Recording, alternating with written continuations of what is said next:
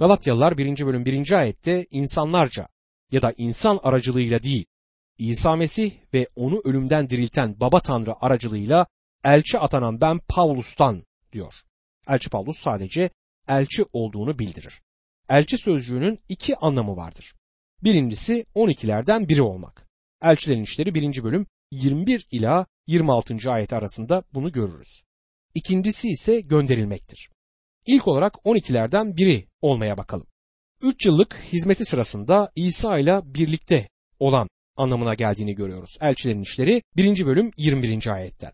Elçilerin işleri 1. bölüm 22. ayette İsa'nın dirildikten sonraki hizmetine tanık olan kişiye elçi dendiğini anlıyoruz. Üçüncü olarak Mesih tarafından seçilen demektir. Elçilerin işleri 9. bölüm 15. ayet, 26. bölüm 16.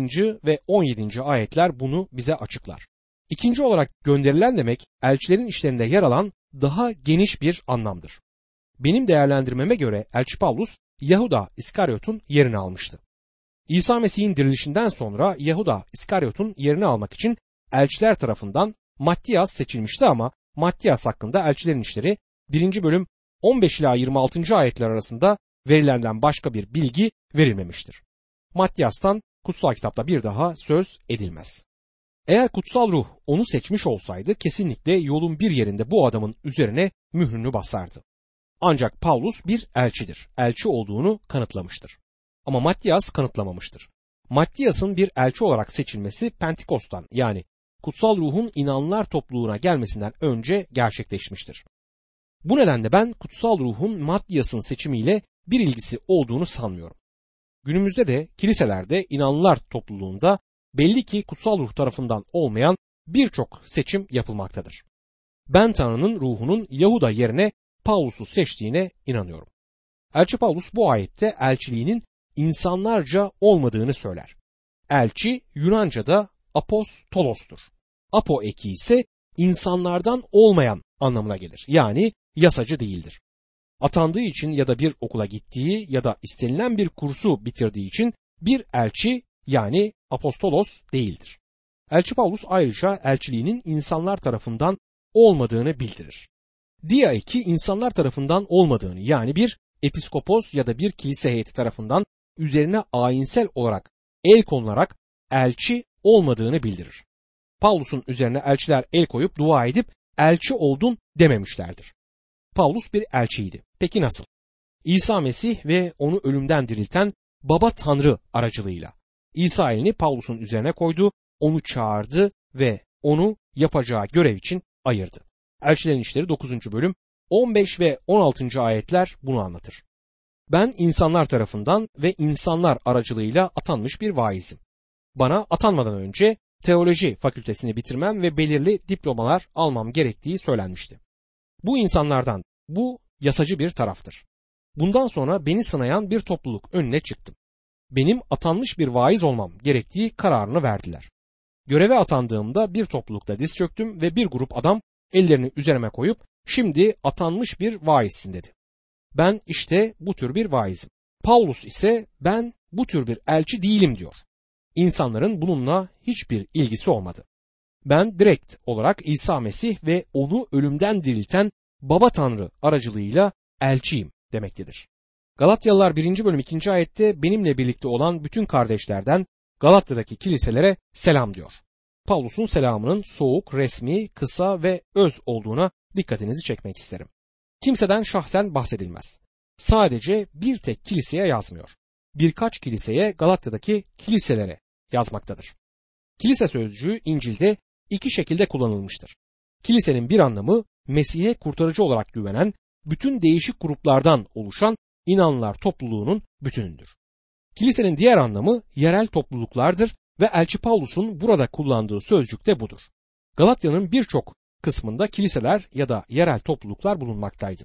Psidya Antakya'sında, Derbe'de, Listra'da ve ziyaret etmiş olduğu diğer yerlerde kiliseler vardı.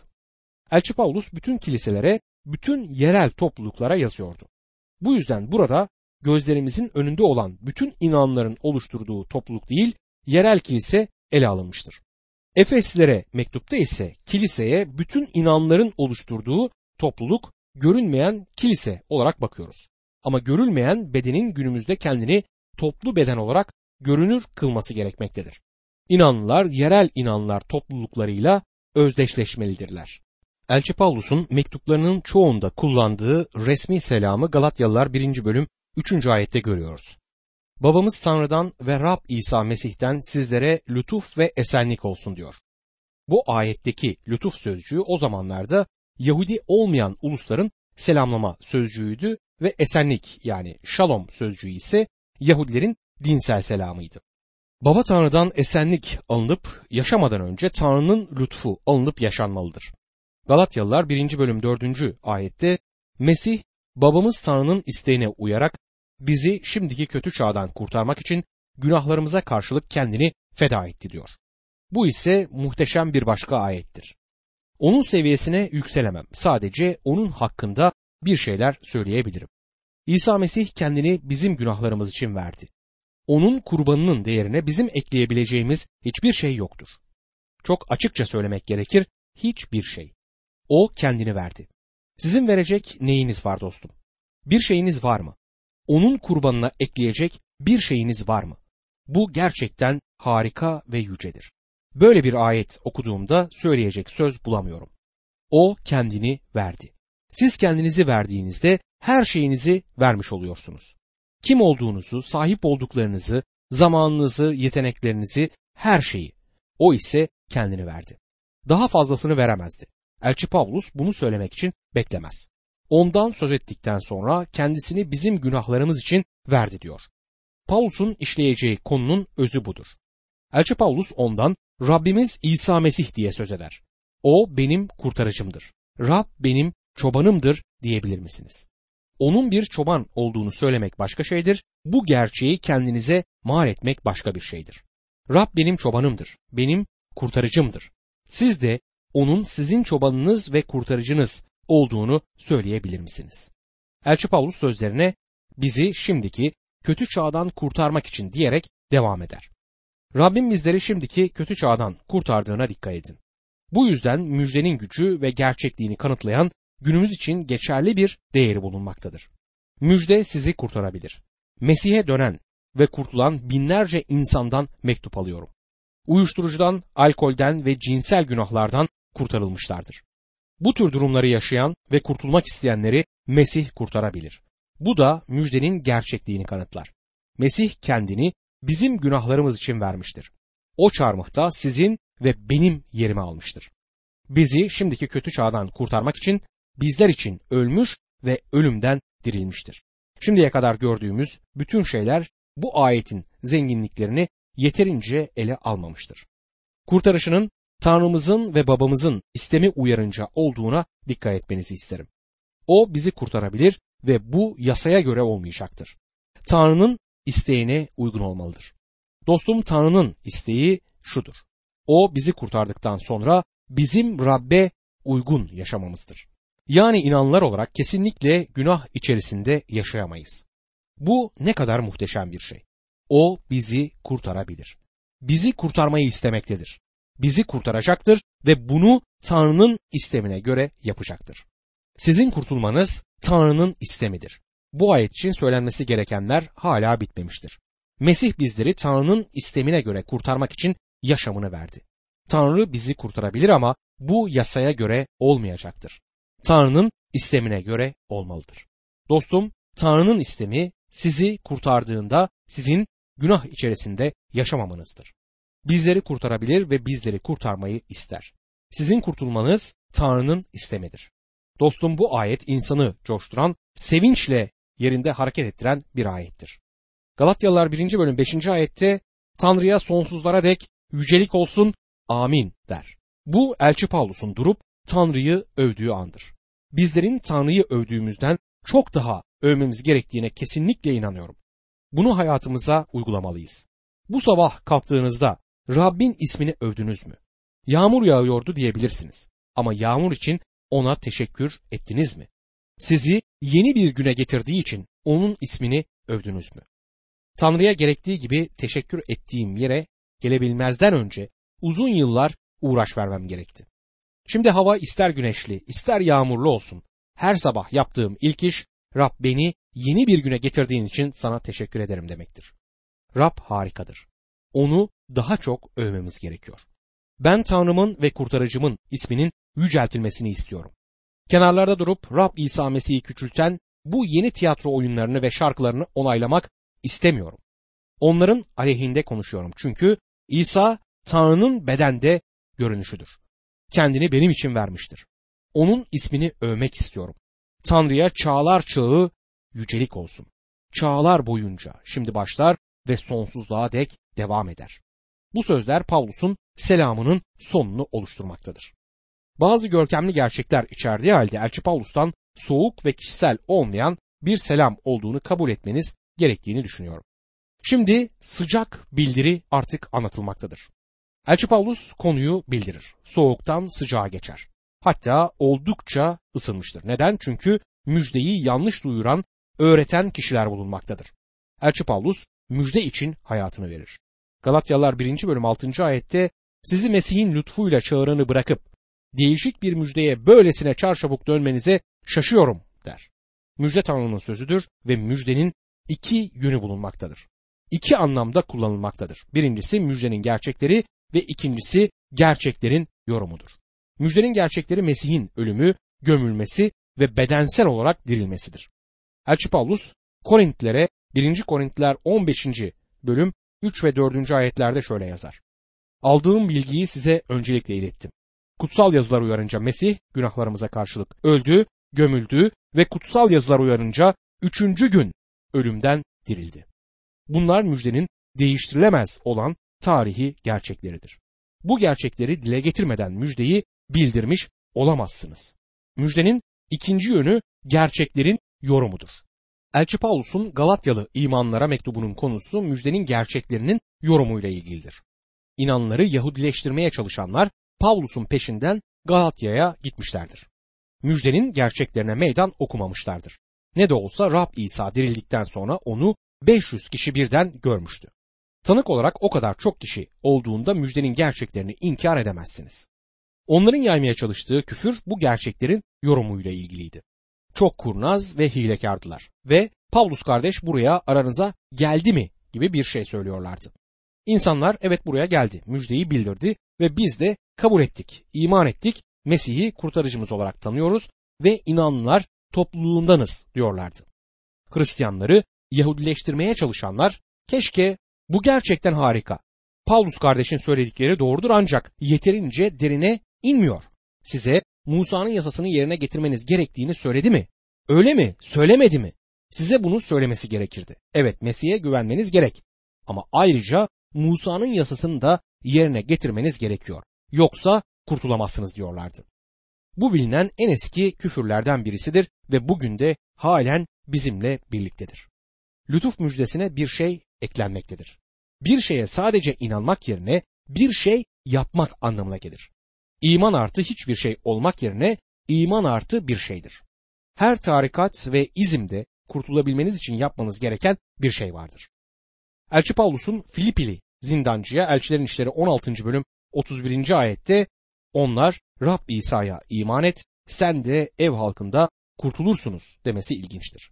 Simon Petrus Senhedrin'e şöyle der. Elçilerin İşleri 4. bölüm 12. ayette. Başka hiç kimsede kurtuluş yoktur. Bu göğün altında insanlara bağışlanmış, bizi kurtarabilecek başka hiçbir at yoktur. Mesih elçilere lütufla kurtuluş müjdesini bildirmelerini söylemişti. Kurtuluşlarını kazanmak için hiçbir şey yapmamaları, bunun yerine Mesih'in kendileri için yapmış olduğu şeye güvenmeleri gerekiyordu. Müjde bütün işleri dışarıda bırakmıştı. Elçi Paulus şimdi Galatyalı inanlara yazıyor ve sizleri Mesih'in lütfu aracılığıyla çağıranı böyle kısa bir zamanda bırakıp bambaşka bir habere kapılmanıza şaşıyorum diyor. Galatyalılar 1. bölüm 7. ayette gerçekte başka bir müjde yoktur. Ancak aklınızı karıştırıp Mesih'in müjdesini çarpıtmak isteyenler vardır der. Burada döndürmek olarak çevrilen sözcük Yunanca metas brehve sözcüğüdür. Bu kuvvetli bir sözcüktür. Doktor Luka tarafından güneşin karanlığa dönüşmesini ve Yakup tarafından da gülmenin yasa dönüşmesini anlatmakta kullanılan sözcüktür. Müjdeyi yanlış verme, yanlış yorumlamak, anlatmak onu gerçekte olduğunun tam tersi haline getirme çabasıdır. Bunu anlamak önemlidir. Galatyalılar 1. bölüm 8. ayette ister biz, ister gökten bir melek size bildirdiğimize ters düşen bir müjde bildirirse lanet olsun ona diyor. Bu ayet oldukça güçlüdür. Elçi Paulus bir melek bile sevindirici haberden yani İncil'den farklı bir mesaj bildirmeye cüret ederse ağır bir hakaretle kovulacağını söyler. Şu anda benim önüme herhangi bir melek çıkıp söylediğin kadarında haklısın ama kurtulmak için ayrıca bir şey yapman gerekiyor dese ama siz şu anda bunları dinlerken bir melek size görünüp konuşmacı söylediği kadarında haklı ama bir şey daha yapmanız gerekiyor dese hem sizin ve hem de benim git buradan. Sen gökten gelen bir melek bile olsan seni dinlemeyeceğim dememiz gerekir. 2. Korintiler 11. bölüm 14 ve 15. ayetlerde buna şaşmamalı. Şeytan da kendisine ışık meleği süsü verir. Ona hizmet edenlerin de kendilerine doğruluğun hizmetkarları süsü vermesi şaşırtıcı değildir. Onların sonu yaptıklarına göre olacaktır der. Şimdi Elçi Pavlus'u dinleyelim. Galatyalılar 1. bölüm 9. ayette daha önce söylediğimizi şimdi yine söylüyorum. Bir kimse size kabul ettiğinize ters düşen bir müjde bildirirse ona lanet olsun diyor. Elçi Pavlus kuvvetli bir dille birisi size almış olduğunuzdan farklı bir müjde bildirirse lanetli olsun demektedir. Size Tanrı sözüne ilişkin yanlış bilgi verenler, sizi yanlış yöne yönlendirenler, size Tanrı sözünü yanlış öğretenler lanetli olsun demektedir. Dostum ben bu sözü daha kuvvetli bir hale getiremem. Müjde bütün işleri dışarıda bırakmaktadır. Romalılar 4. bölüm 5. ayette şöyle okuyoruz. Ne var ki Tanrı saymazı doğrulukla donatan, Tanrı'ya iman eden kişinin yaptığı işler değil, imanı doğruluk yerine sayılır. Kurtulmak için yeterince iyi olmaları gerektiğini düşünen pek çok insan var. Geçen gün bir adam bana ben Hristiyan olmak istiyorum. Biraz daha iyi biri olmaya çalışacağım ve eğer biraz düzelirsem Hristiyan olacağım dedi. Ona eğer düzelirsen hiçbir zaman Hristiyan olmazsın. Tanrı'nın kurtardığı tek sınıf Tanrı'dan uzak olanlardır dedim. Rab İsa doğruları değil günahkarları çağırmaya geldiğini söyledi. Bunu söylemesinin nedeni doğru olan hiç kimse, bir tek kişi bile olmadığıdır. İnsanın doğruluğu bile Tanrı'nın gözünde kirli adet bezleri gibidir. Yasa bizleri suçlu çıkarır ve lütuf bizleri kurtarana dek bizleri kendimizi savunamaz hale sokar. Romalılar 3. bölüm 19. ayette kutsal yasada söylenenlerin her ağız kapansın, bütün dünya Tanrı'ya hesap versin diye yasanın yönetimi altındakilere söylendiğini biliyoruz der. Gerçek zorluk insanların kurtulmak için yeterince iyi olmaları gerektiği değil, kurtulmak için yeterince kötü olmamalarıdır. İnsanlık Tanrı'nın önündeki kayıp konumunu kabul etmek istemez. Bu insanların içinde bulunduğu kötü durumdur. Hristiyanları Yahudileştirmeye çalışanlar müjdenin gerçeklerini İsa Mesih'in ölüp dirildiğini inkar etmediler. İnkar ettikleri bunun yeterli olduğuydu. Mesih'e güvenmenin yanı sıra yasayı da yerine getirmeniz gerektiğinde ısrar ediyorlardı. Elçi Paulus yasayla lütfu karıştırmaya çalışan herkes lanetli olsun der. Peki neden? Çünkü müjdeyi bozup saptırıyorlar. Müjdenin gerçeğini inkar etmiyorlar ama gerçekleri yanlış yorumluyorlar. Müjdenin yani Tanrı sözünün bildirdiği lütufla kurtuluş haberini yanlış aktarıp yanlış öğretiyorlar. Galatyalılar 1. bölüm 10. ayette şimdi ben insanların onayını mı Tanrı'nın onayını mı arıyorum? Yoksa insanları mı hoşnut etmeye çalışıyorum? Eğer hala insanları hoşnut etmek isteseydim Mesih'in kulu olmazdım diyor. Buradaki onay sözcüğü arkadaş olmak anlamına gelir. Kutsal kitabın Scofield referans çevirisi bu sözcüğü beğenisini kazanmaya çalışmak olarak tercüme eder. 1. Selanikliler 2. bölüm 4. ayette ve 4. bölüm 1. ayette kendini ve başkalarını hoşnut etmekle tezat olarak Tanrı'yı hoşnut etmek olarak geçer. Müjdenin bildirilmesi kayıp insan için hoşnut edici değildir. Hiç kimse hem Tanrı'yı hem de insanı hoşnut edemez. Günümüzde lütuf müjdesini bildirirseniz başınız derde girebilir. Çünkü günahlı insanlar Tanrı'nın lütfunun müjdesinden hoşlanmazlar. Batı dünyasında birçok kurtulmamış kilise üyesi lütuf müjdesini duymayı istemez. Bedenlerine çekici gelen bir mesajı duymayı yeğlerler. Lütuf müjdesi bizleri yere eğer ve Tanrı'nın önünde dizlerimizin üzerinde kalmamızı sağlar. İnsan doğası açısından yasacılığa olumlu karşılık verir. Bir kurtarıcıya ihtiyacı olduğunu düşünmez. Tek ihtiyacı olan şey bir yardımcıdır. Dostum üçüncü kez bu düşünce bizi batırır. Bizi kurtaracak birine ihtiyacımız var. Yasayı vaaz edenler popülerler. Bir vaizi dinliyordum. Mesajında İsa'nın dünyaya gelişinden söz etti. Mesih'in ölümü ve dirilişinden de bahsetti. Ama konuştuğu kişilerin günahlılar olduğunu ve bir kurtarıcıya ihtiyaçları olduğunu söylemedi. Dinleyicilerine İsa'nın kendileri için öldüğünü ve kurtulmak için ona güvenmeleri gerektiğini bildirmedi. Bunun yerine adanmışlıktan söz etti. İnsanları yaşamlarını Mesih'e adamaya davet etti. Arkadaşım dürüst olmamız gerekirse Mesih sizin ve benim eski hayatımızı istemez. Bizim ona adayacak hiçbir şeyimiz yok. Bugün bizlerin öğrenmesi gereken bizim aracılığımızla Mesih'in bir şey yapmayı istemesidir. Tanrı sizden Hristiyan hayatını yaşamanızı bile istemez. Rab sizin aracılığınızla Hristiyan hayatını yaşamasına izin vermenizi ister. Galatyalılara mektup bize bunu öğretir. Ama ilk olarak Mesih'e günahlar olarak gelip kurtulmamız gerektiğini öğretmektedir. Günümüzde Batı kiliseleri kurtulmuş olmayan insanlarla doludur. Bunun nedeni nedir biliyor musunuz?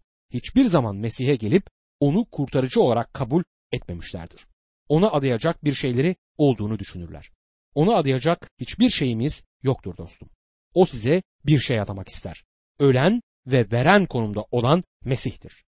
Romalılar 6. bölüm 23. ayette çünkü günahın ücreti ölüm, Tanrı'nın armağanı ise Rabbimiz Mesih İsa'da sonsuz yaşamdır der.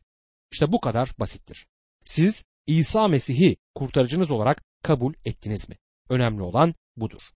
İnsanın vicdanı yasaya tanıklık eder ve yasaya ikna olmak ise bizleri işlere yöneltir. İnsan yeteri kadar yapmadığı gerçeğini telafi etmeye çalışmaktadır. Kurtulmak için günahlarına karşı iyi işler yapmaya çalışır ve artılarının çok olması için uğraşır. Hatırlayacağınız gibi Elçi Paulus da bunu yapmaya çalışmıştı ve onun artılarının çok olduğunu söylemek isterim. Ama bir gün Mesih'e iman etti.